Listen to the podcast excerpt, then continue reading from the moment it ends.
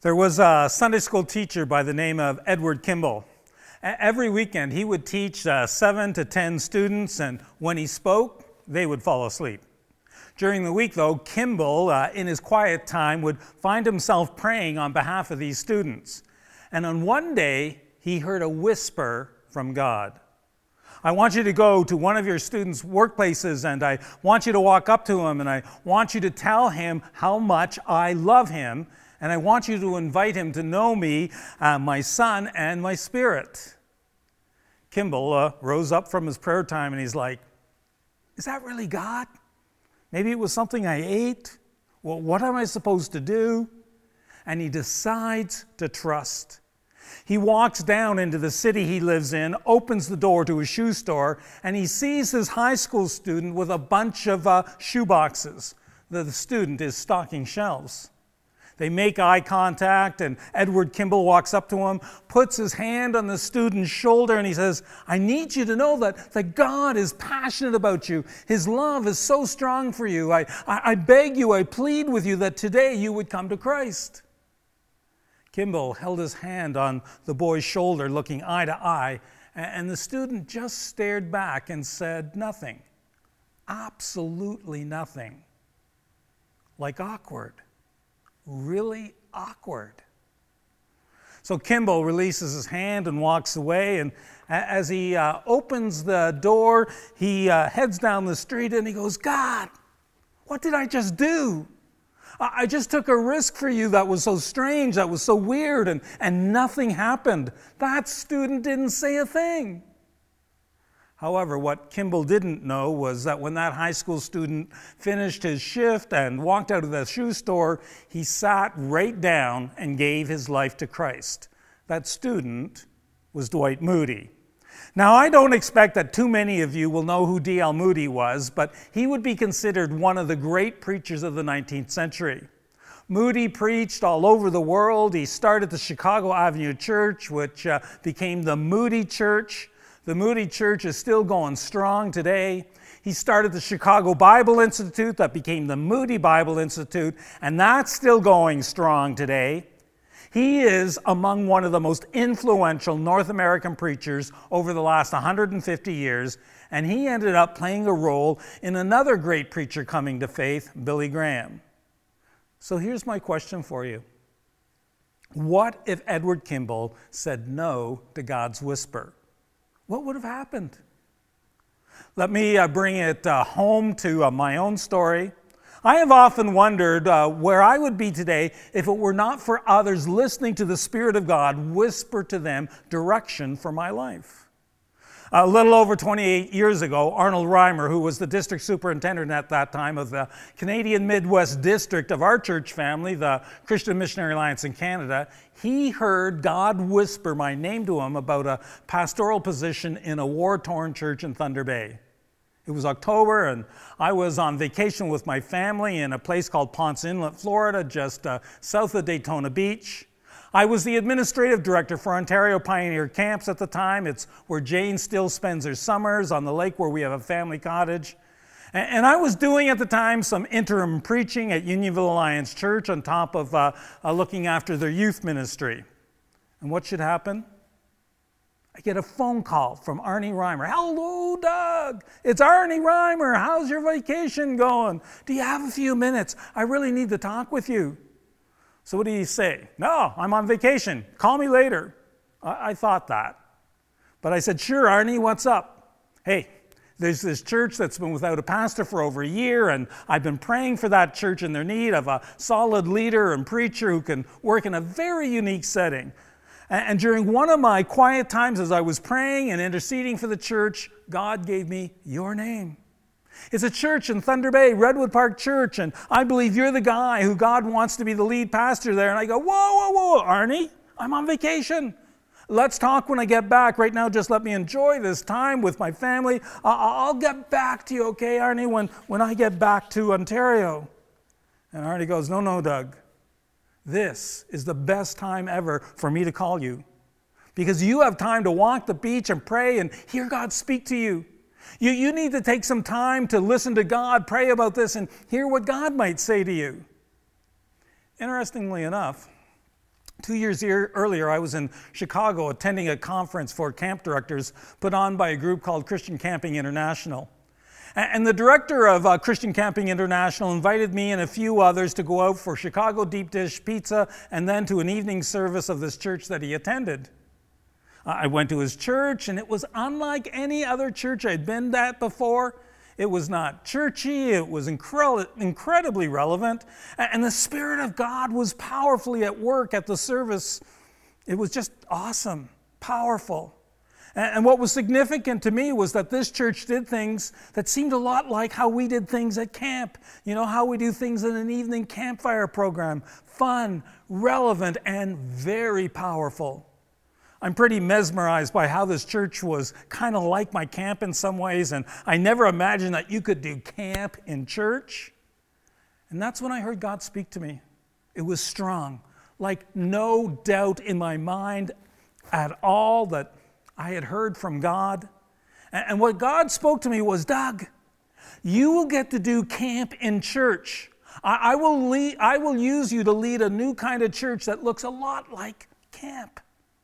And at that point, I, I really knew that I would not be in camp ministry forever. I heard that clearly from God. Two years later, I get this phone call from Arnie. Not instantly, right? Two years later. That was October 1991, ancient history, almost 30 years ago. Jane and I flew into Thunder Bay the following January. As we flew into Thunder Bay, the plane circled all around the city before it landed, giving me a perfect view of all of it. And I tell you, I heard God speak again Doug, this is your city. This is where I'm calling you to serve. And I immediately knew I, hadn't seen the church yet, hadn't met the people yet, hadn't checked the city out yet, but I knew beyond a shadow of a doubt that I was called to Thunder Bay. But I do wonder what would have happened if Arnie Reimer hadn't heard from God or if he hadn't acted on what he heard from God. Now, for those of you who uh, know my story of how I ended up here at, uh, in Fort McMurray at Fort City, you'll know that I did not leap here. Rather, God had to work supernaturally and, and call me beyond any shadow of a doubt. And yeah, without that first call to Thunder Bay, there wouldn't have been that next call to Fort McMurray. But it's the fall now of 2011, 20 years later. God spoke to Terry Young, who at the time was the interim lead pastor here at Fort City. He was convinced that I would do well here. I wasn't convinced, but through Terry and many other circumstances, God broke through to me and supernaturally and powerfully in a way that I, I, I, would just know without a shadow of a doubt that I was called here. I've told the story before, and I'm sure I'll get to tell the whole story again sometime.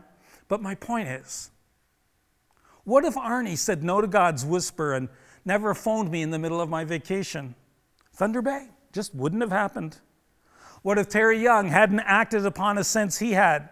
I mean, Fort McMurray. Fort McMurray would not have happened. And, what if Edward Kimball had said no? A huge chunk of what is the evangelical church in North America today might not exist. Friends, that's the power of saying yes to a whisper. Yes to a whisper from the Spirit of God. Today, as we get back into our study in the book of Acts in this message series we're calling the Supernatural Normal, we want to take a look at someone who said yes to the whispers of the Holy Spirit. It was a reluctant yes, but yes nonetheless. His name is Ananias. He's from Damascus, Syria, which is about 200 kilometers from Jerusalem. The Apostle Luke, elsewhere, he tells us that he was a devout follower of the Jewish law, the Old Testament scriptures.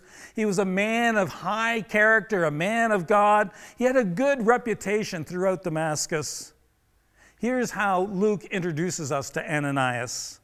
In Damascus, there was a disciple named Ananias. The Lord called to him in a vision Ananias. Yes, Lord, he answered. God speaks, and, his immediate response is, Yes, yes, Lord. I, love that. Hey, how often when God whispers to you, do you say, No? What if Edward Kimball would have said no? What, when I look at my own life, if Arnie Reimer had said no, or Terry Young had said no? What happens when you say no to the whispers of God? What would it look like if you actually said yes? Because I believe the supernatural normal starts with yes. Ananias said, Yes, Lord, I'm here. Here I am, every part of me. What is it? What do you have for me? I'm game. I, I love my city. I love my church. I love what you're doing. Yes, I'm here. But then the Lord says, Go to the house of Judas on Straight Street and ask for a man uh, from Tarsus named Saul, for he is praying. In a vision, he has seen a man named Ananias come and place his hands on him and restore his sight. Whoa, whoa, whoa, God, like, do you know who Saul of Tarsus really is? And all of a sudden, Ananias hears what God is actually asking of him, and suddenly his yes starts to turn and become no. Ananias, like many followers of Jesus at that time, is, is terrified of Saul. He, has been leading a campaign of persecution against Christians. He, has been going uh, to synagogues around Jerusalem, finding Christians, pulling them out, shackling them, binding them, putting them to prison, uh, having them put to death. And now Saul is starting to branch out beyond Jerusalem and he's heading to the city of Damascus. And Saul, he, he's coming for people just like Ananias. And now God is asking Ananias to go play, pay Saul a visit. Would you go? Think about it. Would you go? As Saul of Tarsus is making his way to Damascus, Luke tells us that Saul sees this brilliant, radiant light in the middle of the day, which causes him to drop face down on the ground. He's trying to look up, but he's blinded. Uh, let's pick it up where Luke writes. He fell to the ground and he uh, heard a voice say to him, Saul, Saul, why do you persecute me? Who are you, Lord? Saul asked. I am Jesus, whom you are persecuting. So Jesus does this direct confrontation with Saul and tells him, You're going to go to a house and meet a man named Ananias. He's going to tell you what you need to know, and he's going to restore your sight. Saul gets up, tells the soldiers that he just can't see right now, that he's blinded, that they must take him to a house of some guy named Judas in downtown Damascus. Luke tells us that as Saul was taken to Judas's house, um, for three days there, he just doesn't eat, he doesn't drink, he just sits there and he prays. And I kind of imagine the playback in his mind. He's blind, but, but he sees himself grabbing, you know, people out of synagogues and locking them up in prison. In prison, he sees himself having Christians put to death. I uh, imagine the playback going on in his mind is so raw and brutal. And God, he has all this trust that Ananias is going to show up. Back to Ananias. Lord, Ananias answered, I have heard many reports about this man and all the harm he has done to your holy people in Jerusalem. And he has come here with authority from the chief priest to arrest all who call on your name. Like God, you can't be serious. Don't send me to this man. Uh, I- I'm going to show up there and I'll just get arrested. God, please. I, want you to know that there are times when God will whisper to you, asking you to step out. And initially, you know, you'll say, Great, I'll do it. But then when you think a little bit more about it, your mind starts to trigger fear and you start thinking, Oh man, this is absolutely nuts. And there comes this moment when you're really pushed to the test of what will you trust more? The supernatural power of God or that fear that you are feeling? Truth is, many of us say no. What if Ananias said no? What if Edward Kimball said no? What if Arnie Reimer said no? What if Terry Young said no? I love God's response after Ananias brings his honest concern before God. The Lord just says to Ananias, Go! This man is my chosen instrument to proclaim my name to the Gentiles and their kings and to the people of Israel. I will show him how much he must suffer for my name. Ananias, you just need to understand that you don't see the whole picture. You, you can't see everything I'm going to do through this man. But here's where I need you I need you to play right here. Uh, and if you play right here, it will unleash all of this kingdom good. But if you don't play right here, all of this might be silenced. I'm telling you, if you show up, Paul is going to be a chosen instrument. He's going to do incredible things, but I need you. I need you to play a role to make this happen. And then look at what happens. Ananias, despite his fear, really his fear for his own life, and, and really, I suspect anger for how many of his friends' lives, you know, that Saul had taken, despite being one crazy and really dangerous idea, Ananias says yes. Luke writes, Then Ananias went to the house and entered it.